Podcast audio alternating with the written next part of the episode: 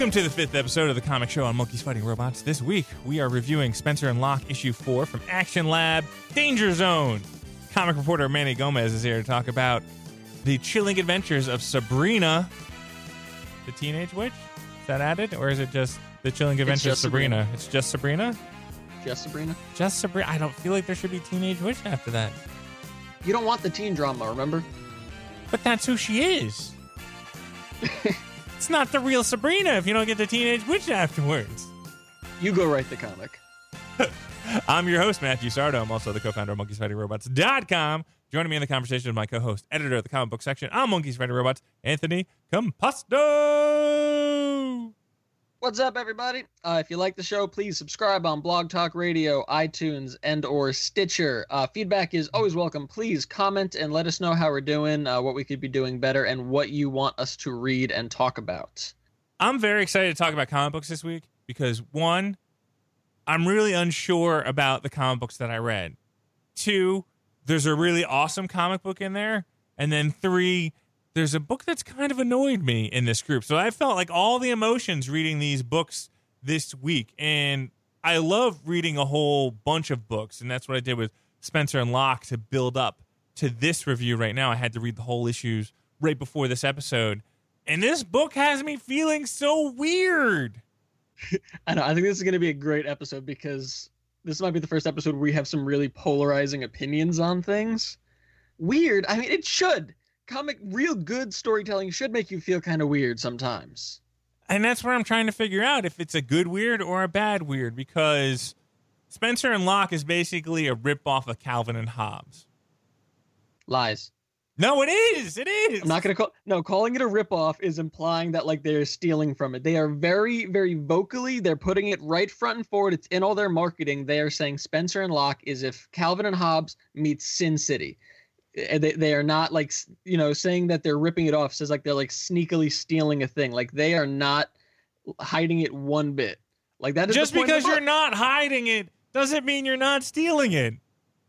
Ah, it's not. I, I am curious though. It's about, like the, the whole Donald quote-unquote- Trump of Calvin and Hobbes. Yeah, we met with the Russians. They just didn't have any good information, so we didn't take it. No, that's still breaking the law.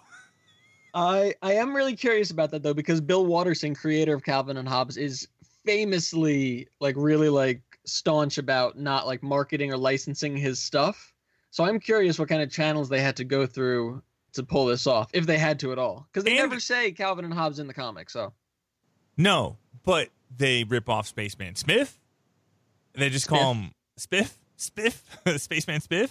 Uh, they Spaceman do Spiff. the the wagon art scene. style? They do the wagon scene where they're riding in the wagon. Uh, they do the art style. It's all the characters, just different. The only one who is different is Hobbes. can I establish real quick before we get into this? We're not going to spoil this book. Don't you dare spoil this book because I have a feeling that a lot of people have not read this comic and I really want them to. I really want people to go out there. It's only four issues long and all four issues are out there now. So I really want people to go out there and buy the whole run. So we're going to try to avoid spoilers for this series. How do I talk about this book without spoiling it? like this. Watch how I set up the book. So Spencer and Locke is exactly as I just said. Calvin and Hobbes meets Sin City. You have a young boy who has an imaginary panther friend, uh, who and he grows up to be a detective in like this hard-boiled Sin City, and and it and it's it's crime noir in the most classic sense. You have you have a woman who comes to him and she she dies, and then he has to solve her murder, and and there you go. There's your setup with no spoilers. Okay, so you got the detective in a murder case in a Sin City type world. I like this book. I, I thought like the story was fun and, and how fast paced it was. Like you can blow through these first four issues in a half an hour sitting. It's an enjoyable read. Is it done done? I was gonna ask you, is this the last issue? Are there no more after this? they're done for now. Like this is the end of the arc, and they you know, if they do come out with more, I don't think anything is planned right now. Maybe they're trying to see what the response is like. The response has been great. People really love the book. It just got optioned for a movie, so my guess is that we probably will see these characters again at some point, but nothing's been announced as of right now. I do like the way the comic book deals with the imaginary friend aspect of Hobbes or the Panther. What's the Panther's name? Spencer. Yes, Spencer. His name is in the title. Yeah, it's the first name of the title. It's the first name of the title, and I forgot it. But they do use the imaginary character in a very interesting way to deal with emotional things and how things work and trying not to spoil things here but that that I I thought they used it very tactfully and they used it at the right points in time and when it does hit its payoff it is superbly done well Yeah, I think my my favorite part of this book is just how emotionally fulfilling uh, it is in a sense. It deals with some really dark stuff. It deals with like mental illness and depression and other really dark themes, and kind of makes I don't say makes make doesn't make you feel like okay about them, but it just shows people dealing with them, and it's really um it's really gut wrenching in like in like a good way. And you and I spoke off air, kind of how you, weren't sure if it was really a good way or not. Um, I, I think I think there's definitely an uplifting story being told here underneath all of this this grit and dirt. and I don't want to spoil the book, but I kept waiting for it to take a negative twist. And like you said, no, it's uplifting. But I was kept waiting for the whole entire floor to get pulled out from under me. Yeah, it, it kept you guessing the whole way through, and that, that's another thing I really liked about it is that you didn't know how it was going to turn out. And there was a moment towards the end of this fourth issue where I thought it could uh, go really, really wrong. So confused. I'm so confused with this book because it's uh, it had me all over the place. Uh, another aspect of this book, because it is a, a straight up ripoff of Calvin and Hobbes, and I'll always continue to say that, is when they do I'll have you. the when they do have the flashbacks to the Calvin and Hobbes era. I liked how they worked that in with the storyline, how they showed people as their younger selves, and how it looked like Calvin Hobbes, like you said in the pre-show fist fight, is that's probably why I have an attachment to this book. Yeah, those flashback sequences, man, they are, and those are some of the both the darkest and the funniest parts of this book because seeing Locke's childhood where he looks like Calvin and it's drawn like Calvin and seeing what he went through with his mother and his babysitter and, and seeing it in a Calvin, Calvin and Hobbes style, it, it's twisted and, and it made me laugh and I should not have been laughing at the things they were portraying. I don't think this is a spoiler. You can tell me afterwards, and then we can cut it out. Did Calvin and Hobbes' babysitter rape him? Are you asking in an actual Calvin and Hobbes or in No, Spencer no, and Locke? did Spencer and Locke? Did Locke's babysitter rape him? yes, there was there was some sexual um, abuse going on, and I, I don't think you need to. I don't think you need to cut that. I think, I think I think that we can get away with that. This book, it immediately because I'm like reading, it, I'm like, yay, Calvin and Hobbes, and they're riding in the wagon, and then it's like, oh, the mom comes out. It's three o'clock in the morning. Oh, she's gonna beat the shit out of Calvin and Hobbes now. Damn it! Ah, and it's right off the bat, like it's just you're like, oh, this is not Calvin and Hobbes. This is this is the dark, dark. This is the this is the metal version of Calvin and Hobbes. If we're gonna talk about comic books. That's what I'm saying, man. Like those flashbacks, and there's like there's only one flashback really in this last issue, in issue four, and it's the first page, and it, it might be the most gut wrenching one out of all of them. Like, and, and I don't want to spoil this one. Like we talked about the babysitter and the mom. Like I don't want to I don't want to talk about the flashback in issue four because it's just it's really emotional. Um, but but again, it has that uplifting sense to it that uh that actually a lot of crime noir stories don't have. Like if you watch like a Chinatown or something, there's no there's no like uplifting ending really. Yeah, this is It's, it's a nice spin on the genre. It's a bizarre book. Uh, what would you give the series? Five out of five monkeys. It's not a perfect book. Five out of five monkeys. No, here and here, and here's the argument on that. I knew you were gonna fight me on this because you're like, oh, don't give it five out of five. I don't know why you're Donald Trump. You're like, don't give it five out of five unless it's like the best book you ever read. It's gonna be And- huge. Listen, is is the art the best art I've ever seen? No. Is is all of the it was all the dialogue the cleanest dialogue I've ever read? No. But you know what? I this book is a five out of five. This is the kind of book that it's short. It's four issues. When this comes out in the trade, this is the kind of book that I would buy multiple copies of the trade to give out as gifts because it is. I'm gonna say it's perfectly imperfect for all for whatever faults it has. Like there's just there's a deep goodness to it that I think supersedes those faults. So yeah, I'm gonna give this four. I'm gonna give this five out of five. Did we even talk about who wrote this book and drew this book? Let's do it. This is being written by David Pepose, uh, with art by Jorge Santiago Jr., colors by Jasen Smith, and lettered by Colin Bell. And it's being put out by Action Lab Danger Zone. A little bit of a tongue twister. Yeah, I got the Action Lab part, and then I was like, "Oh, it's by Action Lab," and I was like, "Oh no, Danger Zone is the second part of the name. I was like, that's a really long name you got going on there for a publisher. They have a subset. Yeah, there's Action Lab, and then Action Lab Danger Zone is like a subset for some reason. I have to give it four and a half robots out of five. It's really good, but I still it it irks me, and but I, I it it irks me on a lot of different levels, and I guess since it irks me, it's pushing all the right buttons that's fair. I'm not gonna I'm not gonna I'm not gonna fault you for giving it 4.5. That's a that's a good because it's not a perfect book. It's not getting five out of five. Like it's not. It's just not doing it. Would it make you feel better if I gave it like a 4.9999999? No, because you millennials don't give a shit about numbers and what a five out of five means. It's fine. I deal with the same it's thing with EJ on movie on the movie show. Ah, five out of five. No, first of all, you know, ratings, and this is, I know we're we're reviewing the book and stuff, but like ratings are just they're so arbitrary, man. They're just numbers. Like everything that we said leading up to the number, that's what matters. Like all of the It's arbitrary to you if you don't respect the numbers. Like you got when you give a number, that number's got to carry weight. And you got to have responsibility behind that number. Cuz with great power comes great responsibility and we're sounding the Spider-Man alarm that we installed last week.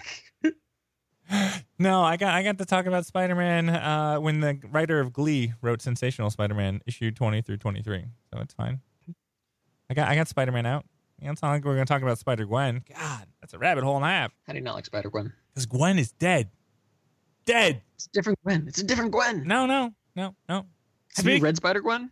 No, I'm not reading that and you can't you can't you can't say anything then. I can too. The character died. the character died. It should be Spider Carla. That's who it should be. Because it's not Gwen. It should be Spider Carla. She's not the Gwen that you remember. She's not the Gwen that you know or remember at all. Is it the Venom Gwen or the Carnage Gwen from the Ultimate Universe? No, like she is just she is she is her own. She's like a punk rock Gwen. See, there wasn't punk rock in the '60s when Gwen was alive. No, so I'm saying she's modernized. Like no, it's a modern. But she can't be modern. She died in the past. She died in the '60s. She can't be modern because she's dead. It's an alternate universe, man. no, no, she's dead. She died. You go read it. You go read it. You finally went out and picked up volume one of the Vision. I finally wore him down. I already said that already. Why are you gonna bring it up again? Because you said it already in Manny's section, which hasn't aired yet, dummy. That's fine. This is like Pulp Fiction. People don't know how this is set up, this podcast. It bounces around in time. Anyway, once you're done and through the vision, your next assignment is Spider Gwen. No, you no, because this is Marvel. Vision is Marvel. We got to pick something else that I have to read. We can't go Marvel, Marvel. All right, we'll move Spider Gwen down the list. Yeah, but we're happening. putting Marvel aside. We weren't supposed to talk about any superhero books this week. Actually, that's your like fault. Indie, it's indie heavy and we have next up, we want to talk about another book that you actually loved. We're talking Royal City by Jeff Lemire from Image. Royal City issue five is out this week. It is the end of the first story arc. And why don't you? This is your first issue of this book. This is your introduction to Royal City. Uh, what do you? What do you think? What do you think of this small town story? One, it's been a while since I've seen Jeff's artwork, and I love his artwork. His artwork is just gorgeous, and how he just sets up everything, and then the watercolors. I'm really starting to love watercolors in comic books. I'm seeing it more and more, and watercolors just just do it for me because you can because you see a person's hand brush in watercolors. So I'm automatically like emotionally attached to this book because like I can see where a person's hand touched this and and decide to make that mark and where it went and and it just oh just it uh, watercolors now is like my new favorite thing when it comes to comic books. It really it's it's beautiful.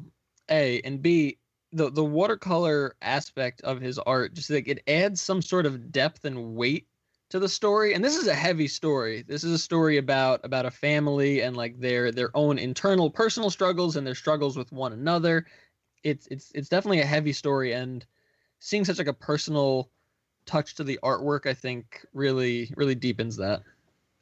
And he's not sloppy with the details. The book is really simply laid out but he still has a lot of detail and everything. There's like a city skate or cityscape scene where the son and the the father are flying over the town and the town's got details and everything's got details and it's not it's just a it's just a beautiful splash page and it's it's done with big panels to just it, you kind of just flow with it and it, it makes it a faster read when you're using bigger panels as well but it just has a so much going on and it this is i love i'm actually starting to like jumping in on books in the middle of it because this is a book that makes me want to go reread everything. It sucked me in with the whole family. I liked all the characters, and then I was like, "Oh my god, I gotta, I gotta find out more about these people and see what's going on." And then just the concept's just mind blowing. It is, and and you'll go back and you can read those first four issues, uh, and they're great, and you do get to know more about the characters. But something I love about Jeff Lemire's writing here is that it's such a, it's a slow burn in a way where like you're you're slowly finding out all these things you know that there's there's something looming like like the shoe is going to drop on these people at any moment and he's slowly unraveling it and you can see it coming. It's gut wrenching yeah it, it, it it's just it, it's crazy that these from issue one you just immediately connected to these characters that you know so so little about in a sense. I am curious you're talking about the artwork. Last week you gave a little bit of flack to Victor Santos on Violent Love because some of the characters in the background you said weren't detailed enough. They were too stick figurey. But I'm looking at a panel in Royal City right now where Pat's wife is calling him from the airport, and in the background they're all stick figures, like almost like literal stick figures, more so than it was last week. Are you are you okay with it in this sense? I think from the beginning of the book, I'm given a certain expectation I had a different expectation when I looked at the cover of Violent Love compared to Royal City. When you look at Royal City, you're getting watercolor paintings, and then when you go from and his his actual artwork style is very sketchy to begin with, and it, it's it's some with it looks like he's actually sketched it where. I don't know if it was an error or not, but last week when you had those blue pencil lines in that first five pages that the artist forgot to erase, it had an amateur look to me. Where like Didn't forget to erase it again. We we we didn't know that for sure. We think it was part of. the thing. I still contend that it was the style of that flashback sequence, but I get what you're saying. with Lemire's artwork, it's a lot more consistent than the other artists. Like everything is pretty much everybody looks the same. Everybody has the same consistency going through it. Even if it's just stick figure ghost action, they still all have a certain consistency. Where the other last week, I felt like characters' faces changed way too much and everything like that. I can see that. This book is really depressing too. We're talking about a couple of depressing books this week, and whereas Spencer and Locke, I contend, was really uplifting underneath it, there's there's not as much of an uplifting vibe in Royal City. It's poignant. I like using the word like poignant. Like it's very sharp. It's like and Lemire writes like that in a lot of his books. He's got a couple of other books out this year that are I would call poignant. But but I'm not seeing the upturn just yet. Like I'm just seeing this family being put through hell. And I like it in a in a weird masochistic way. Are you watching Bloodline on Netflix? I watched the first two seasons. I really liked the first season. I hated the second season, and I, I have not been able to bring myself to watch the final season yet. Because this remind this this show this comic book reminds me of Bloodline. I could see that. Yeah, dysfunctional family. Dysfunctional family, good, like like good bloodline. First season bloodline. Right, but uh, yeah, and then a dead brother, And I was like, oh my God, if this was Bloodline, this would be Bloodline to the next level. Like, I can definitely see this being a Netflix show. Yeah. Oh, I would watch the hell out of that. And the next story arc, I'm really interested because, like you just said, there's a dead brother here who died a long time ago, and uh, all the other family members still see his ghost in different ways. But we really haven't tacked on to his his death yet. We've gotten some clues here and there, but they haven't tackled it the second arc, if you read the Jeff Lemire's like letter in the back of this issue, the second arc is going to take place in 1993, and it's gonna you know showcase these characters uh, you know when they're younger, and it's gonna I think deal more with uh, that with that with that character's death. He says right here, I'm reading it. We will see the last week of a then 14 year old Tommy Pike's life unfold. I'm really excited for that. And he does a mix Jeff, one thing I love about this series is that Jeff Lemire does a playlist for every issue. In the back of every issue, he releases a playlist to correspond with each issue. A, I think that's an awesome original idea. B, when this next story arc set in 1993 comes out, he said that none of the playlists are going to feature songs that came out after 1993. Like I, I just I love this idea. Oh, he's got you go to Spotify and you can. Oh wow. Yeah, yeah. You go you go follow it. I'm following it. It's awesome. This is brilliant. This is brilliant. That's why he's brilliant. Yeah. He wants to hit you where it hurts, man. Oh, that's some next level shit, man. And this is what's cool. Like now you can do some crazy shit. Now I'm gonna have to I'm like giving... listen to this music and then like re read the things. Oh man. Yeah. Yeah, like read it, listen, read it again, listen while you're reading. I'm still interested about this being a Netflix series because how many different dead guy versions are there? They showed that. It was like five or six, right? Yes. Yeah, How they're, awesome! They're... Oh yeah, so one, two, three, four, five. There's five versions of them. One for each member of the family. How insane would that be if they casted five people for the same character? Like this is this is like uncharted territory in filmmaking that could be brilliant.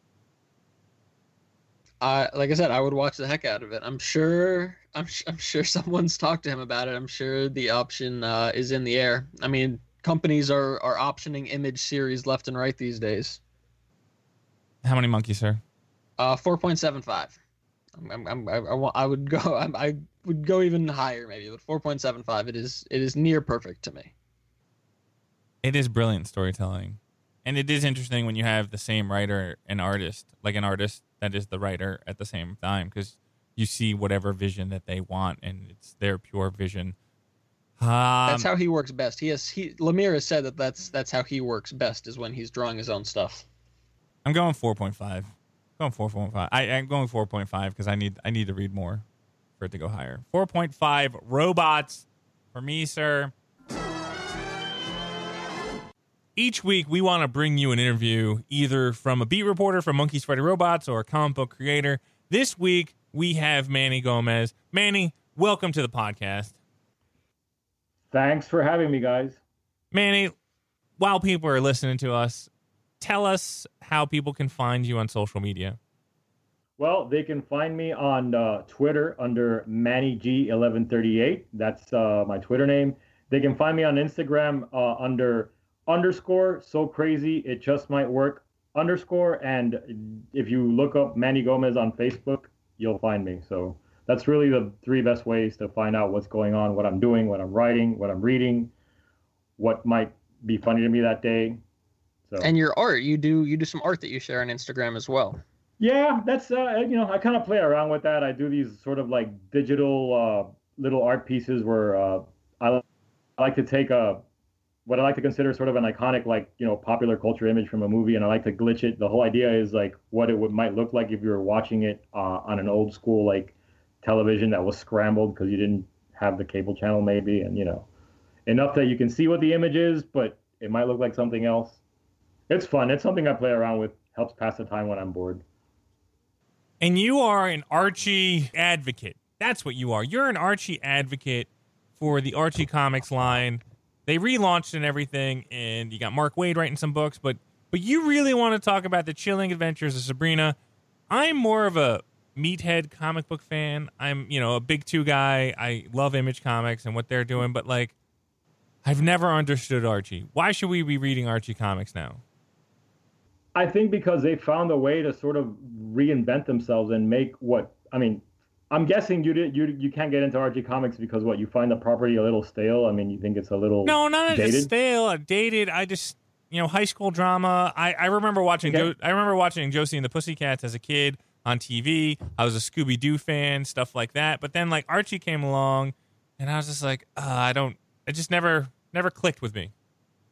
Well, it's it's it's not it's not really like that anymore uh, because they have they have a bunch of titles. I mean, if if you stick to the regular mainstream Archie title, which is just called Archie, then yeah, it's very much high school and it's very much of its generation because I mean, it's cut up into short little chapters. There's like you know, there's a lot of like social media aspects to the story, so it's very much geared towards probably I would say people in high school, maybe people just outside of high school, but the the title that you mentioned and the one that I, that I'm been most impressed with, Chilling Adventures of Sabrina, is nothing like that at all. I mean, it's like a complete 360 from that. It's a horror title.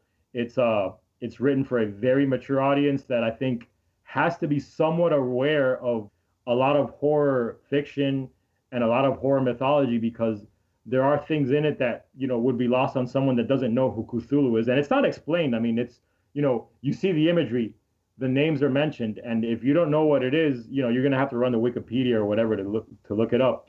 So it's definitely written for a different audience than the let's say the main Archie book is, or like the classic Archie book is, or even the Jughead book or the Betty and Veronica book. As a company, I think they understand they have different readers, so they write for those different readers. And Chilling Adventures of Sabrina would probably be written for somebody like you. I mean, I know you're a big movie fan. You know, you you watch a lot of movies. Uh, You like horror movies, don't you? EJ and I battle about this all the time. EJ is a huge horror fan. He's the co-host of the movie EJ show. would love this book. Yes, this I is true. EJ's for me. I'm Indeed, I. I have a ma- I have an imagination, and I get scared like in my own garage if the lights are off, and so I usually stay away from horror movies because I'm gonna freak myself out. I thought that was going to be an insult at first. I thought you were saying I have an imagination, so horror isn't for me. I was about to throw down for a second, man. but what what makes uh, Chilling Adventures of Sabrina unique is that like I don't think it's necessarily going for scares. I think it's it's going for for mood, for atmosphere, maybe for disturbing, but it, it it's not shock value horror. If I was gonna compare it to anything, it'd be like the sort of slow burn horror movies that we saw in the '70s, like Rosemary's Baby, The Exorcist, or if you want to get more recent, like you know the the big hit uh, that came out a couple of years ago. Oh, it's about a year ago. The Witch, or even House of the Devil, if you've seen any of those. You know, like where the mood is created slowly through like atmosphere and imagery, and it's not just like like this sort of like in your face like you know torture porn horror that that a lot of horror comics do now. You know, like it's not like that at all. They they, they take their time to tell a story. And I mean, if if uh, if you haven't read it, basically it's a reinvention of Sabrina the Teenage Witch it's a period piece, so it takes place in the 60s, but it's done with like the utmost of like seriousness. Like there's there's not a wink or like a, a you know a, an elbow nudge coming out of this book at all. They really want you to take it seriously, and I mean it it it reads almost like something that you would read in a classic horror novel. Also, it very very deliberate pacing. It's it's great. Who's the writer on the book? The writer on the book is uh, Roberto Aguirre uh, Sacasa, and uh, he is a uh, guy who he also wrote uh, for Marvel back in the day. He wrote uh, issues of Fantastic Four. He wrote Spider Man. As uh, you pointed out, Matt, he also wrote the uh, Spider Man musical that uh, was on Broadway for a little while. Yeah, I did my And, I uh, did my research. He was brought in to do the rewrites. All right, so after it tested and all that, this one he came in. Yes, I don't. You know, I don't want to give him. I don't want to give him too much credit, but I will give him credit because he wrote for Glee, and I thought Glee was really funny and well written. Yeah, he wrote for Glee. He uh, Supergirl, as mentioned, and obviously Riverdale, uh, his most recent work on television, which has been a huge hit. So he's the writer. I think he also is the one that uh, came up with the concept of reinventing Sabrina. If I remember correctly, when I read the uh, foreword to the uh, first volume, he mentions that uh, actually, I think uh, as early as when they were coming up with the concept for Afterlife with Archie, uh, he always had that idea of of Sabrina being sort of like an actual, you know, witch in the true sense of the word. Because really, the book also kind of you know it dives into like the the Salem mythology and it kind of tries to treat it with as much you know realism as you can, something of that subject matter. The artist on the book is uh, Robert Hack, who, as far as I know, has no credits uh, in the comic book world other than doing covers and like print work before. This is the first time he's ever done any kind of sequential artwork, and it's fantastic. I mean, it it, it looks like nothing uh, in Archie's library of books. Certainly, it looks like nothing on the stands really right now. It, you read it, Anthony, like almost like a watercolor painting at times. Like there's it's interesting. It is almost like watercolory. It's like everything kind of like blends together in a weird way. I just I love the like like you were comparing it to like 70s horror movies. It looks like a 70s horror movie. Yeah, yeah, it does. It I mean the, the movie I keep picturing in my head when I'm when I'm reading the book is Rosemary's Baby and uh not that it's like plot wise anything like well, I mean it kind of is because I think they're kind of heading towards making Sabrina some kind of like bride of the of the devil thing. So they they might be heading into a Rosemary's Baby situation, but it has that slow burn feel, like where where it it's you know it's a regular town in America in this time period, but just the way it's colored and the way it's the way it's drawn, there's something off about it, and you feel that you feel a supernatural presence without having to see a demon. And, and I mean, you see a demon in the book, and you see witches, but it it it just feels like it feels like you're reading like and it's Halloween. I don't know how else to say it. You know, you know, like there's there's an atmosphere that jumps out at you at the book, and I think it's great. And I don't get that feeling from any other book right now. I think it's it's awesome. I love it. I think that's an awesome comparison. It does feel like Halloween, and just his his color choice, especially. It's very got a lot of earthy tones, a lot of oranges yes. and browns. Like there's a lot of scenes. Uh, there's a lot of leaves, and there's a lot of yeah. foliage in the book. It feels like, like fall.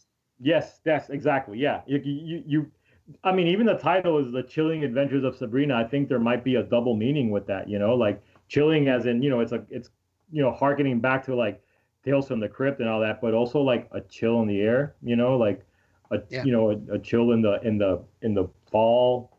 I think all that, I mean, I, I, I think they're smart enough that they're thinking about all that when they came up with the concept. This guy's brilliant. Roberto Aguirre Sacasa. Yeah. Uh, he also, he writes Afterlife with Archie as well. And Archie yeah, is in, a rebirth right now. Archie is coming back, but before even Mark Waid's Archie book, I think Afterlife came first. Yes, it did. Yeah, R- Roberto has kind of like sparked the Archie rebirth.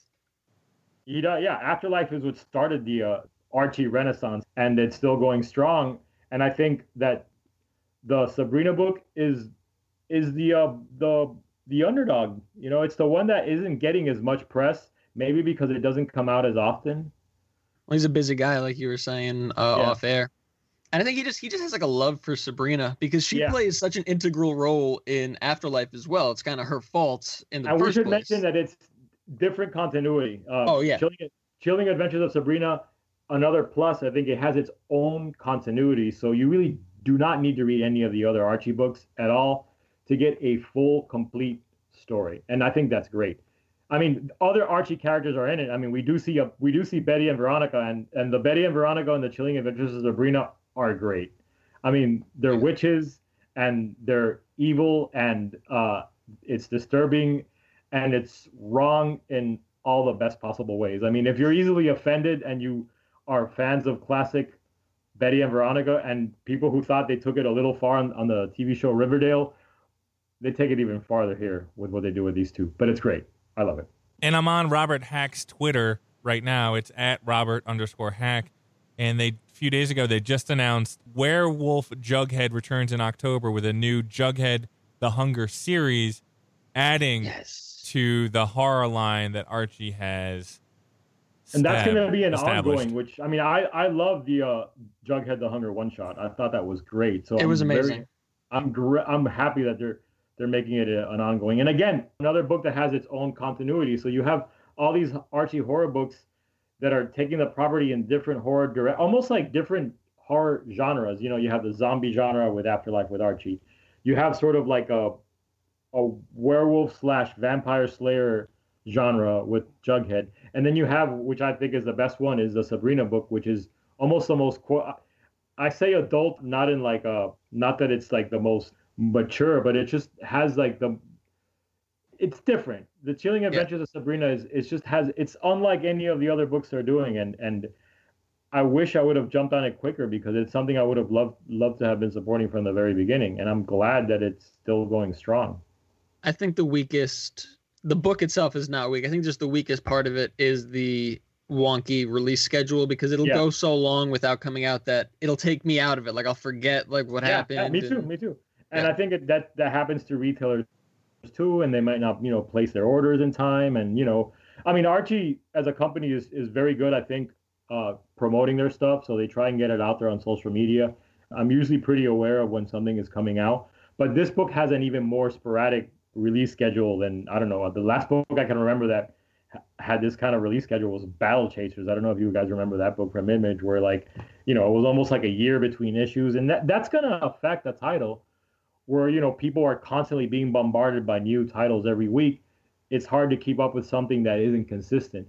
But you got to be patient with this book and stick with it because I think it it pays off. And I can tell that they're heading for one big story and really, right now, the latest issue seven, which came out last week, is a great moment to pick it up if you haven't before. The first trade is out there, so you can get that. But if you can get your hands on that and you want to get this current issue, you can. It's issue number seven. It's an interlude. It's about Sabrina's dad. It's his story, but it kind of leads you to her origin as well, because obviously, being her father, you you know you want to know how he got from being a young man to being her father, and then you know being murdered and whatnot it's a good starting point because you sort of get a complete story in this one issue. It's an interlude, so you know they're gonna get back to the the stuff with Sabrina, but it's it's almost it's almost like a one shot this this issue, and, and it's it's a great one to pick up if you're curious about the book and you want to see what it is you're gonna be getting into, and uh, it's got all the elements that the story has had thus far. You know, like slightly dark sense of humor that does permeate it. I mean, it's it's not a wink wink elbow nudge book but there is dark humor there. It's kind of hard to do a book like that and not have it. It's not a schlocky like. I love Afterlife with Archie, but there there's there's more of an element of humor in that book than there is in this one. So you said there's seven issues to Sabrina. Yeah, there's the first six, which were collected in a in a volume already. This is seven. The seventh one, which came out last week, is the uh, origin of her father, and then they're gonna get into like you know sort of like a second storyline now. What's your favorite issue so far? Uh honestly, I mean maybe because it's fresh in my mind, but uh I do like this current issue. I uh I think it opens up the mythology. Uh Robert Hack does some really interesting uh art because not only is he illustrating the uh current time period in the story, which is uh, the late 1960s, but by telling a story about Sabrina's dad, he's got a flashback uh, easily another 20 or 30 years. So we're, we're, we're seeing a different time period in that world, but we're still seeing that sort of witchcraft like culture that he comes from. So you're seeing another side of it, and I think it's great. And the way he illustrates the young Edward uh, Edward Spellman is great. He looks like Eddie Munster. He's even got I was the literally about to say that. I was like, I love yeah. that it's that he makes him young Eddie Munster. It's amazing. Yeah, it's amazing. Yeah and uh, and it's great. It's a great issue. Uh, it almost feels like a done in one, but it's not because it's part of a larger whole. So I would say, yeah, the, the current issue uh, was my favorite. It was nice to get a break from uh, from the story with Sabrina. You know, um, being that you know it it has a different feel because you know the story's about Sabrina, so there were elements of high school in it, but this one reads almost pure like a like a period horror story. Like I like I think I said uh, off air, I was talking about how it feels like Shirley Jackson or or Nathaniel, Nathaniel Hawthorne story. It feels like that. This issue especially feels like that. Interesting. Is it going to make me read it? Are you going to convince me to read this book? I don't know. You got to, you got to do, do some... you want to see Archie characters like perverted and die? Will that make you feel better? Yeah. Then, yeah are you a fan of you know Lovecraftian demonic mythology because that's in here too and it's it's handled very very seriously and very well. My Lovecraftian knowledge is basically Evil Dead and Evil Dead 2. Oh, see, but this is different. I mean, you know, that's the great thing about Lovecraftian stuff is you can take it into that sort of extreme, like almost over the top level. But then, you know, this book kind of gives it what I think is what Lovecraft really was trying to get across is this like very like slow, like deliberate, understated feeling of dread and like cosmic horror. And that again, th- this book is all about mood. And I guarantee you, Matt, if you read it, you're gonna feel like, you know, what is it, July? You read this book, you're gonna think you're sitting in your room and it's October. It's gonna give you that feel. What do you mean when you say cosmic horror? See, that intrigues me. Cosmic horror. Well, I think that the the demons in this book are I would attribute to being more like a like cosmic horror, meaning that like the evil in this book feels like the evil in like the Lovecraft books that it's like it's so large and so out of our realm of understanding that it's cosmic. I mean, like it part of the fear of the horror is how insignificant we are to this evil that's present in the story. Like there's, you know, there's nothing we can do to stop it. It's always there. And you know, there, there's hints of that in the worshiping that the characters in Sabrina do. Like they're they're not just worshiping Satan in like that Rosemary's Baby, like hail Satan, you know, upside down cross. Oh yeah, that stuff is in there because become part of the popular culture, and I think people expect to see all that but but that idea of I mean I, I wouldn't even call it cosmic horror. I would call it cosmic dread. Maybe and is Sabrina dread. is Sabrina worshiping these people as well? Yeah, she is. I think that uh she has her doubts about it because as a character she struggles with wanting to have a normal life. But I think that she also understands that she was born into this and uh, she loves her aunts as much as her aunts might be weird and creepy. They love her, and uh, she loves them. And you know, they definitely a family unit, a effed up family unit, but a family unit nonetheless. But yeah, she she she's an active participant in it. She's not a she's not being brainwashed or anything like that. I think she she definitely definitely knows what her culture entails and is proud to be a part of it and understands what it means to be a part of it there's some interesting conflict with her character too and like i said it's been so long since the last issues came out but if i remember correctly there's some there's some hardship with her not wanting to inflict harm or, or sacrifice others and where some of the other witches are a little bit more brazen with their sacrifices. So there's a nice little uh, added layer of depth to her character as well. That's right yeah. Yeah it's, it's been a while since i read the first volume. That's definitely in there but she she does embrace a lot of the culture as well. And you know, like she's very like a uh, part of her becoming a witch is going through these different trials and accepting these different like you know totems like when she gets her broom and all these things. And and all the scenes where she gets all that stuff i mean it's obvious that she's very happy about it you know? She's very she's very excited to to be being accepted. She wants to be accepted. I think i think anthony what, what you're saying is true. And i think her as a character and again matt this is a, a good reason to read the book is that it's also a story about someone who wants to embrace a culture they're coming from, but wants to change it for what they think is the better and for how they see that it could be different. So I think that she wants to embrace her, you know, her witchcraft culture, but she wants to change it. You know, being a modern teenager, she's gonna see it differently and she's gonna rebel against it in her own way while still being part of it. It, it has that kind of aspect to it also which is really interesting actually when you take the latest issue into account and seeing how her father interacted with the church and wanted right. to shape it in his own view. So it's actually a nice parallel there that we just caught. Yeah, yeah, yeah. Very good point because he he's almost like a like a he's like megalomaniacal almost. You know, he's straight up evil. Like he he wants the church to bend to his will, and I guess Sabrina does to an extent, but she she doesn't want to rule it. She wants to change it. He wants to rule it and change it to his will. It's very ah. Star Wars now that we think about it. You have these yeah. Two generations yeah. with this great power to change the the order of things, and one uses it for evil, and then this the offspring wants to use it for good. So there you go, Matt. There is your reason to read this. It is just like Star Wars. yes, there you go. And I think next issue, like Star Wars, is going to be about Sabrina's mom, who was a human, and a little bit about her and how she came into the fold and what her being a normal non-witchcraft human what kind of effect that had on Sabrina. She's a muggle? Uh, yeah, I guess a muggle. So if you're a Harry Potter fan, you got you got a reason to read this too because they're hinting at a lot of things and I think the fact is Sabrina is kind of a chosen one in this world and she is destined to do something and whether she's going to do the something they want or she's going to do the something she wants is left to be seen. But if you're a fan, I mean, if you love Star Wars and all that stuff, and you like stories about chosen ones, are you a Buffy the Vampire Slayer fan? I, I I watched Buffy. I watched Buffy when it was on. Yeah, it was it was good. I like the movie. The first, the Paul Reubens as the vampire is the best.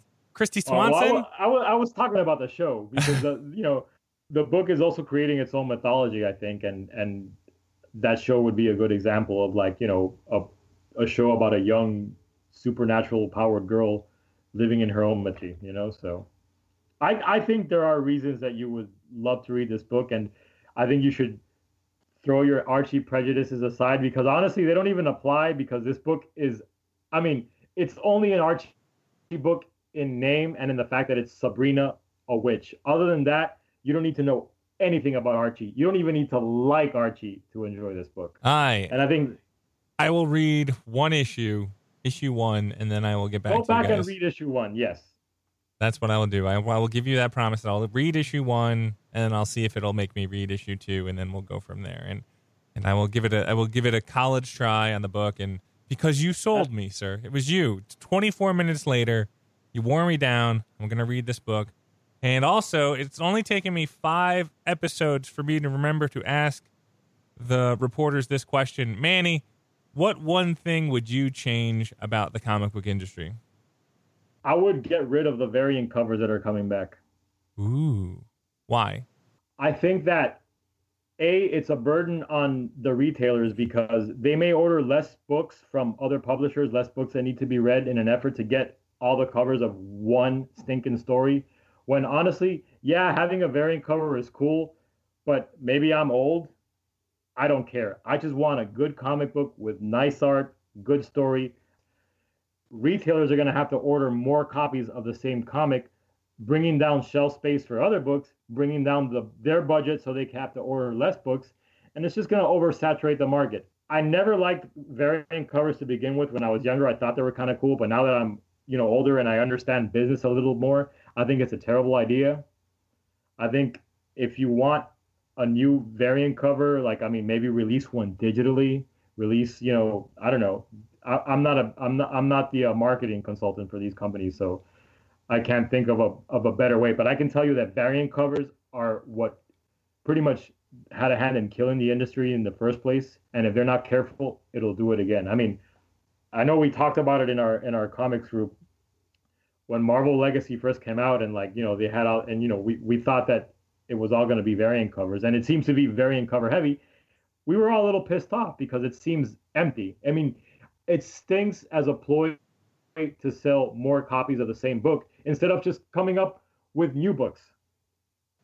Agreed. I was gonna say, Manny, it's like you just killed Marvel Legacy with that idea. Manny, thank you for your time. What uh, what else are you reading this week, bud? Oh, this week, uh, actually, I'm excited. Um, there's nothing, ironically enough, there's nothing from Archie coming out that I that I want to read this week. But I'm excited about Batman number 27 is coming out. It's the uh, latest chapter in the uh, War of Jokes and Riddles, which has been great. Royal City number five is coming out, and I'm excited about that. And something that I didn't even know was coming out that's got me really stoked is uh, Batman 66 uh, meets uh, Legion of Superheroes, which By the I'm Allreds. yes, the Allred family, which is always a welcome surprise. I haven't really gotten into the Batman 66 comics, but this is the one that's going to get me to read it because I'm a huge Legion of Superheroes fan.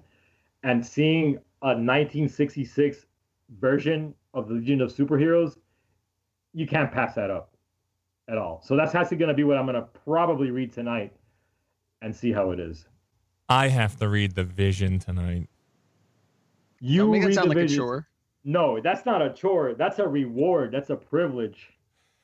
Seventeen ninety nine for the first volume, and you guys didn't tell me there was a second volume. That's a lot of money for a for six issue trade.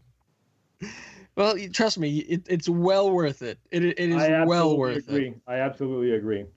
But yeah, guys, thanks for having me on. I'm sorry if I talked a little over my uh, time limit there, but I got excited. No problem. I can't wait to talk to you next month. Yeah, man, good Yeah. to have you. Yeah, man. All right, guys. Thanks. Now let's get ready to dog some comic books. Uh, we have a new image number one this week. I love image number ones. I try to read as many of them uh, as I can and pick them up. We have Generation Gone, uh, written by Aleš Kot, uh, drawn by Andre Lima Araujo. Uh, colors are from Chris O'Halloran and it is lettered by Clayton Cowles, who letters a lot of stuff that I like. I, yeah, this this was a really interesting one because it's weird.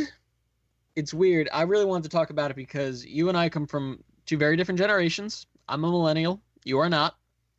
And this is a very millennial heavy comic. It's it's about three young kids. I wouldn't even call them kids. Maybe they're in their 20s, kind of kind of looking to take down the system. They're all kind of fallen on on hard times, and they're they're looking to to hack the Bank of America uh, to to make their lives. They're and their- hackers, their- people. They're hackers. they're hackers. Yeah, they're trying to hack and they're trying to make their lives and their family lives better. Uh, meanwhile, there's this government agent that's kind of tapping them for his own his own personal uh, project. That's it. That's all you gotta say about the book. I don't know if I want to spoil like the twist or not because I really like the twist at the end. Because you set this up, it's like this like act, it's like this this techie hacker government conspiracy kind of book, and then there's this this sharp left turn at the end, which is it was almost losing me until that sharp left turn. So I don't really know if I I don't want to kind of give away what it is. Hmm. Well, the writer, he's a Czech comic book writer. And I can see some influences in that. I can see those influences in his writing. I felt like it was too obvious and it treated the audience like they weren't smart enough to pick up on the writing. To just to obviously state out to have a couple panels where it's like, this is a millennial book. The millennial's been trampled on, blah blah blah blah blah, and like to build it up. I'm like, you don't have to say that.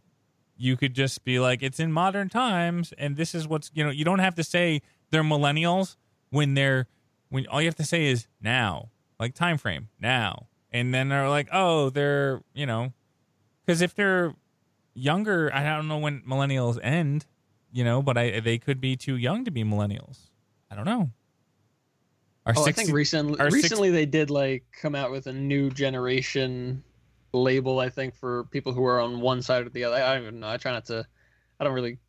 I'm not down with labels, Matt. I'm not really into labels. But yeah, this wasn't. This wasn't. You know, amazing. I think it has a lot of promise. I think if it kind of like reins itself in a little bit now that we've kind of making this chef, this uh, sharp left turn. If, if if they explore that more, maybe it'll kind of send it'll focus itself. Uh, I, I think there's just a lot of promise. But yeah, this wasn't. It was kind of, it was a little little on the nose. There's some characters I really hate. I really hate Nick, the the boyfriend character. I can't stand him. the at all. millennial, the millennial of the group. He's he gives millennials a bad name. He really gives millennials a bad name. I think that there's some cool, different things that they can do with this. I like the way that they use the cover. I like that the cover is part of the story. Like I like that was something interesting that I haven't really seen before. So I like, uh, I, like I said, I think this book is showing a lot of promise. And I want to say that this book is a big ripoff of several movies and or anime or previous comic books, anywhere from Chronicle to early '90s, late '80s anime. You just like call, you're just calling everything a ripoff today. Can I just okay? I didn't call Jeff Lemire's book a ripoff. No, you did not. But no, you did not. But just the the ripoff thing keeps coming back. I had a professor in school who used to say there's no such thing as the virgin birth of ideas. Everything is inspired by something. And even those movies that you're talking about, I'm sure were inspired by something else. Would you be calling those movies a ripoff? Like would you call would you call Star Wars like a ripoff of you know Flash Gordon and stuff just because it was inspired by those things? Like everything's inspired by something. There's really nothing, especially nowadays, where like, ever, like ideas have been tapped so so deeply. I- I'm sorry that it's tough to write original ideas. Oh, it's I'm sorry. You know No, that, that you have I to think work harder not to come up with original ideas. Uh, it's okay, you know, if we want to lower the bar of originality, that's fine. But where does originality and plagiarism kick in? I am not saying I'm all for original stuff. I'm not saying not to be original and just keep ripping stuff off. I'm not saying that at all. What I'm saying is you can take ideas and themes and make them your own and make them original. I just gave Spencer and Locke a five out of five. That book is solely based on other ideas. It is based on Calvin and Hobbes and Sin City and mixing them together. Like, but I but I think it's crazy original for for the way that it took these two drastically different uh, ideas and blended them together so seamlessly. I think that you can have inspiration and still be original. Quentin Tarantino is one of the most original filmmakers of the modern era, and all of his movies are paying homage to other movies. Baby Driver is being hailed right now, and everyone. And you just had a huge argument with EJ about it on the on the movie show. Uh, and, it, it, and it's so original. But Edgar Wright is very vocal about how it was inspired by movies like The Driver. No, I You know, didn't. oh, um, we can we can have debates about movies anytime you want. I'm just talking about originality in general. We're we, I'm just using movies, but apply it to this comic. Like, Okay. it's allowed to be inspired. you talked about the last couple pages of the book where it like is the plot twist and stuff. There's Yeah. a few panels in there that I have seen at least five other times in either film or comic books, and I'm just like, you got to be kidding me. You got to be ki- like it's straight up like the last few panels are straight up rip off anime. Well, I'm I'm relatively new to the world of anime. Like like over the last year has been my foray into anime, so I'm still kind of uh, exploring that that genre, that medium. I haven't seen this yet myself, so if you could tell me those anime, I will go watch them because it was kind of intense and awesome. All you have to do is watch Akira, and you'll see how much this book rips off from Akira. That's all I you did have to see do. Akira. Just Akira's watch one Of the few animes that I have watched. just watch Akira and you'll be like, oh my god, oh my god. 'Cause I don't have a huge anime database to pull from. I just know like I've watched Neon Flux and all that stuff when it was on MTV and MTV had all their cartoons that were going crazy. Like I can see some Aeon Flux in this book. I can see some. I can see some bad Aeon Flux in this book uh, because the artwork style is in that in that vein, and the art style is very inconsistent on faces. And this will be my nitpicking: is inconsistency in faces your boy Nick, he goes from having a fat face to a skinny face to a medium face to a to back to a skinny face, all through like four four pages. Um, you know, it's things that we learned this when we went to MegaCon that when image books they don't have editors unless they hire an editor, and I wonder if there wasn't an editor on this book, or if there was an editor, it was just a token editor on this book. Uh, it's very possible, and and there could it depends on how they use the editor too. Actually, it's really interesting. In the the latest issue of Kill or Be Killed, in the back, uh, Ed Brubaker actually talks about you know the editorial process at Image and how he doesn't really use one for stories. So it's very possible that Kot uh, is is not using a story editor on this. Again, I, I didn't I didn't love it. I'm I'm defending it uh, I, I'm not saying that it was my favorite book of the week. Uh, uh, uh, the art definitely I have a problem with. Uh, it, it is kind of inconsistent, and again, faces aren't exactly uh, spot on. But you know, again, there is uh, a premise. thing's- There is a premise in there. There is a premise in there. Like when I started reading this, I was like, "Ooh, this has got Jonathan Hickman written all over it," and then I was like, "Oh, it's got everybody else written all over it too." There is a premise in there that I was like, "Ooh, this is." There, there's little seeds of originality where I'm like, "Oh, let's take some of this, take some of this, and start cutting out the rest." And that's where I was like, "Hey, if you had an editor, it might be a little bit better." Because for me, this was a long read for a short book. I was reading it, and I was like, "Okay, okay, okay." Uh, I was just like, I don't get it. You know, I mean, it, it just read longer than the other books. Where where Spencer and Locke was a fast read, Jeff Jeff Lemire's book was a fast read as well. There's definitely more words in this and more panels and what's going on, but still, it just it had it felt a little bit slower in the build up and then to the payoff. Where I'm just like, okay, what's going on with this book? And then just the the way they beat you over the head with with the writing of what they were trying to do, where all you had to do was not say anything and be like, "This is now," and all you had to, you could have said like, "25 year old," you know, whatever. I mean, because I think they say millennial. Uh, they they think they say they've been shit on. I think the one girl says that she has a student loan debt, and I think they even mention health insurance bills.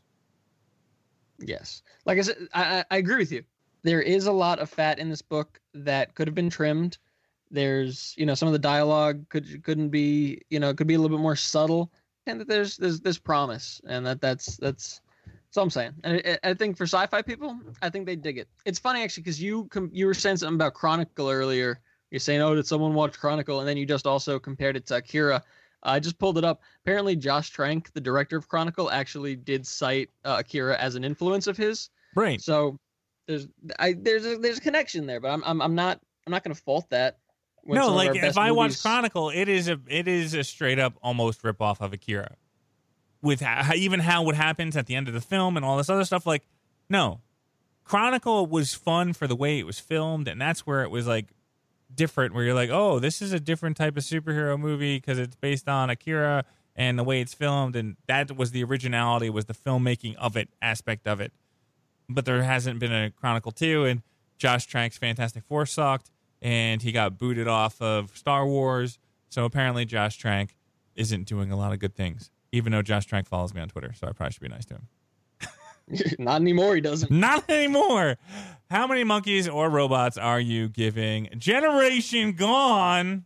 I'm gonna give it. I'm gonna give it 3.5. I'm gonna give it three and a half monkeys. I liked it. I did like it, and it shows a lot of promise. And I and I will read issue two to see where it goes. At Whether- four ninety nine a pop, you're gonna spend money. You're gonna spend five dollars in issue two. I'm gonna read the review PDF that they that they send me. Well, th- no, we we're, we gotta talk to the real people in the room, the people that actually have to spend money. Like if you had to spend money I on would. issue two, you would drop five bucks for issue two. I would. You're I would. Inve- you're two, invested ten two, I bucks. would. I would for issue two. I would give issue two a chance. Like I said, issue one, the twist at the end had me interested enough that yeah, I probably would spend five dollars for issue two. But if issue two didn't have me, then I'd be off. I think I'm going to give this book the lowest rating I've given so far. Two and a half robots. Oh, you're going below three. That's a. You're right. This is the first book we've had below three. It's a below average book. This makes me sad. You're just a, a grumpy old Gen Xer who's not down with the millennials. Uh, we had hackers. I mean, like we've had our movies. It's fine. You guys like created the hacker story. We created the unrealistic hacker story. Al Gore invented the internet, though, and global warming. I'm not sure. I think all the things, all the above things. he he created global warming too. Yeah, he yeah, created yeah, it just so he could like try to save it. Yeah, you and your girlfriend passing notes during the podcast. Uh, she just passed me a note. Yeah. Uh, I don't know. I appreciate the, silence. Stuntman, the I don't know if you heard about the stuntman that died from The Walking Dead Yes. yesterday. He was an alumni of my high school. Oh wow. Yeah. So yeah, he just he just passed me a note about that. Oh, apparently he was also uh, on Black Panther and Logan. Stunt people, they have a thankless job and a nameless job, so it, it's really sad. And I guess that's how we're gonna end our episode. that was such a down note. Thanks. Thanks, Brooke, for passing us a note that just ended the show on a down note. Shut up, Matt.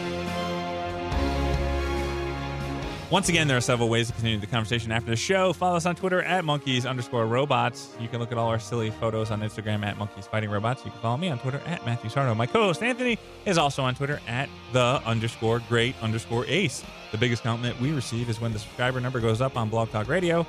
If you have a chance, we'd greatly appreciate a review of our show on iTunes. As always, the best way to listen to the show is on our website, monkeysfightingrobots.com. That's Sergeant Deegan to you, Poozer! There are so many people that made the fifth episode of the comic show on Monkeys Fighting Robots a success. Special shout out to Manny Gomez, the Archie comics enthusiast of Monkeys Fighting Robots.